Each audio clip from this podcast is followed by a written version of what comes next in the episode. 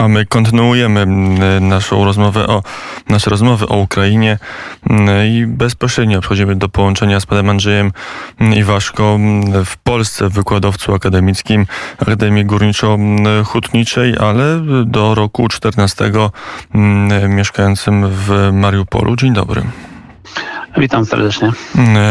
Pan z Mariupola uciekł na samym początku tej wojny razem z żoną, razem z potem z częścią rodzinnej społeczności polskiej, ale wiele osób zostało. Jak, co możemy powiedzieć o życiu codziennym ludności cywilnej w Mariupolu, który broni się, niech policzę, 71 dzień? E, faktycznie w 2015 roku opuściłem Mariupol, e, jakby tak konkludując e, taką akcję i program rządowy ewakuacji Polaków z Mariupola.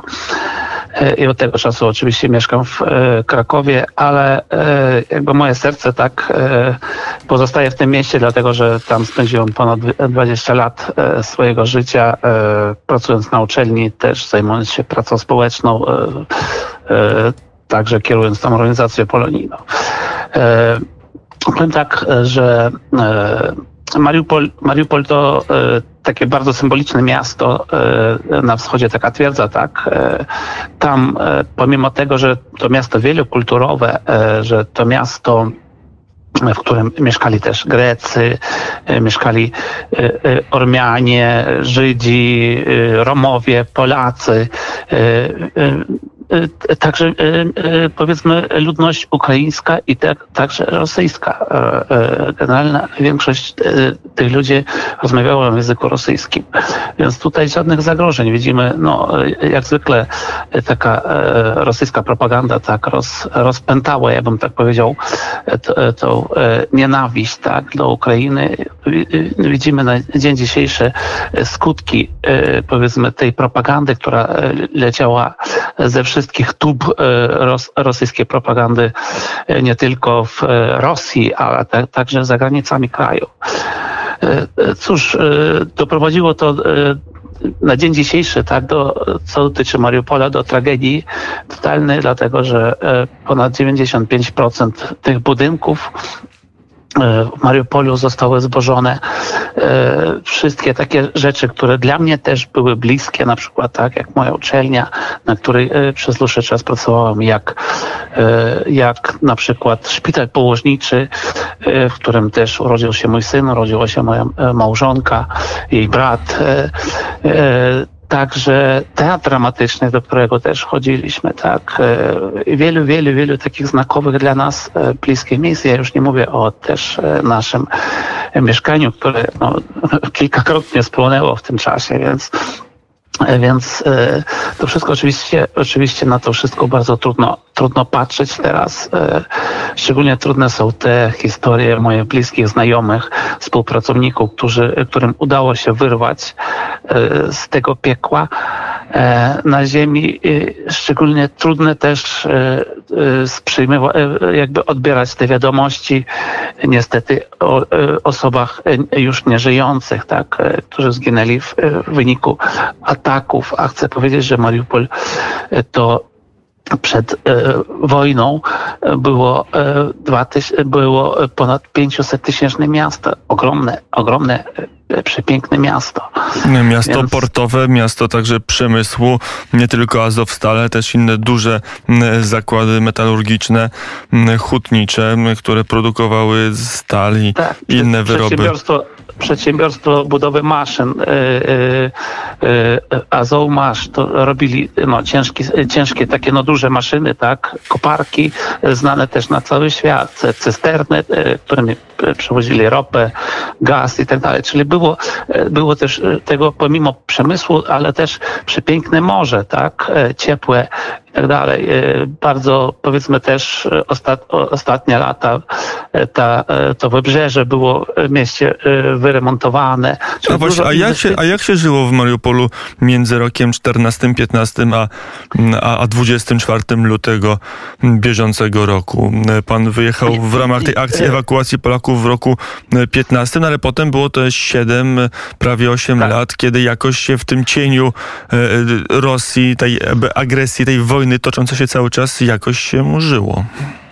Ja powiem, e, ja powiem tak, e, że e, Mariupol w 2014 roku stanowczo wypowiedział się, tak, powiedzmy, czy chce dołączać do Rosji, tak, w postaci takich fejkowych republik, czy chce rozwijać się w stronę, w stronę europejską, tak, czyli zrobił, można powiedzieć, taki swój europejski wybór, tak, i widzimy, że mnóstwo inwestycji inwestycje w infrastrukturę, nowe szkoły, e, powiedzmy odnowione były szpitale, e, no wszystkie takie powiedzmy e, kluczowe, kluczowe miejsca naprawdę były wyremontowane, czyli nikt, ja, nawet ja do ostatniej chwili nie mogłem sobie w strasznym śnie wyobrazić, że do, z takiego przepięknego miasta, które szczególnie w te ostatnie 8 lat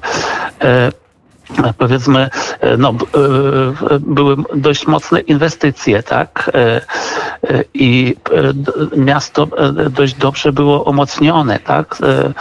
Szczególnie od tej wschodniej strony. Powiedzmy, ja sobie na, na straszniejszym śnie nie mogłem wyobrazić, że przywrócą za tych kilka miesięcy to miasto zmieni się na takie miasto widmo, tak?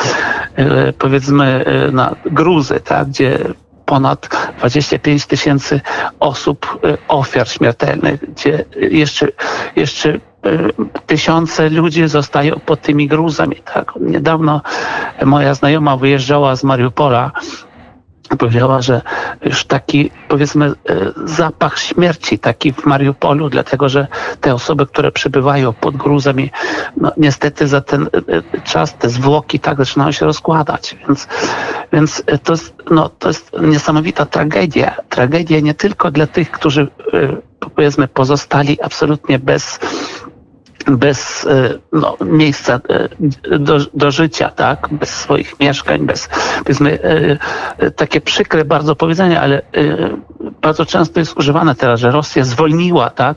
ludzi od wszystkiego, tak? od, uwolniła od ich mieszkań, od ich życia, od ich jakby ich przeszłości, tak, od tego, co było pięknego dla nich w tym mieście. I po prostu to jest, to jest dla, dla, tych ludzi ogromna tragedia, ale też to jest tragedia tych ludzi, którzy tam pozostają, którzy dnia dzisiejszego nie mogą wyjechać. E, Mimo, że są komentarze, że są, że są korytarze humanitarne. Chciałem jeszcze na koniec się zapytać o taką codzienność, bo no, tak. została, nie wiem, czy mogę mówić, ale jacyś znajomi, o tak powiem pana, jeszcze w, w Mariupolu, w okolicach e, zostali. Czy w ogóle jest z nimi kontakt, czy, czy jakkolwiek ten obraz okupacji rosyjskiej możemy oddać? W Mariupolu zostaje no, zostaje jeszcze część rodziny mojej małżonki. E, tutaj no, ze względu bezpieczeństwa nie chciałbym tak e, bardziej e, powiedzmy szczegółowo Jasne. o tym mówić. Także mnóstwo moich znajomych, którzy nie mieli możliwości wyjechać z różnych powodów, tak? Ktoś miał, ktoś miał powiedzmy tam rodziców, który nie dał rady. Ktoś po prostu nie miał pieniędzy, nie miał benzyny, nie miał znajomości, tak? Chcę powiedzieć, że wśród moich znajomych też e, ludzie, którzy mieli taką, e, powiedzmy, e, konkretną proukraińską pozycję. Dla nich na przykład, szczególnie teraz, wyjazd to jest, my widzimy dokładnie, co na przykład rosyjscy barbarzyńcy tworzą z tymi ludźmi, którzy wywożą, tak, przez te filtracyjne obozy. Ja sobie, no, w XXI wieku przy, przy powiedzmy takim milczeniu też ONZ-u na przykład, przy milczeniu, milczeniu różnych misji pokojowych, przy milczeniu Czerwonego Krzyża, tak, tych ludzi zabierają na rozmowy, na e, wielu z nich po prostu dalej już nie jedzie, tak, jak widzimy, jak też rozłączyli na przykład Alicję, tak, z jej matką. Matka lekarzem, tak? Była zwykł, e, zwykłym wojskowym lekarzem, ale ich rodzili tylko dlatego, że ona, powiedzmy, no, e, był wojskowym lekarzem, więc to są straszne, straszne sytuacje. Oczywiście, że wielu osób, y, y, wiemy, że na dzień dzisiejszy jeszcze około, grupa taka około 100 osób z, y, z cywilów, ja już nie mówię o tych rannych i tak dalej, ale taka około 100 osób, cywilów jeszcze do dnia dzisiejszego, nie zważając na te e, próby wyciągnięcia, tak, że już tam powiedzmy są raporty, że wszystkich zabrali. Nie, nie wszystkich zabrali. Nie zabrali, nie zabrali jeszcze, tak? To właśnie to są ludzie, którzy mają proukraińską pozycję, którzy na pewno będą zakładnikami, tak? Którzy na Albo zostaną będą... wywiezieni daleko na wschód mm, Rosji, bo takie też są informacje mm, o mm, ponad 60 te- te- obozach. Trochę gułagach, trochę obozach koncentracyjnych, gdzie trafia ludność cywilna, gdzie trafiają żołnierze ukraińscy e, wyłapani albo aresztowani przez e, wojska Federacji Rosyjskiej. Tutaj musimy postawić kropkę.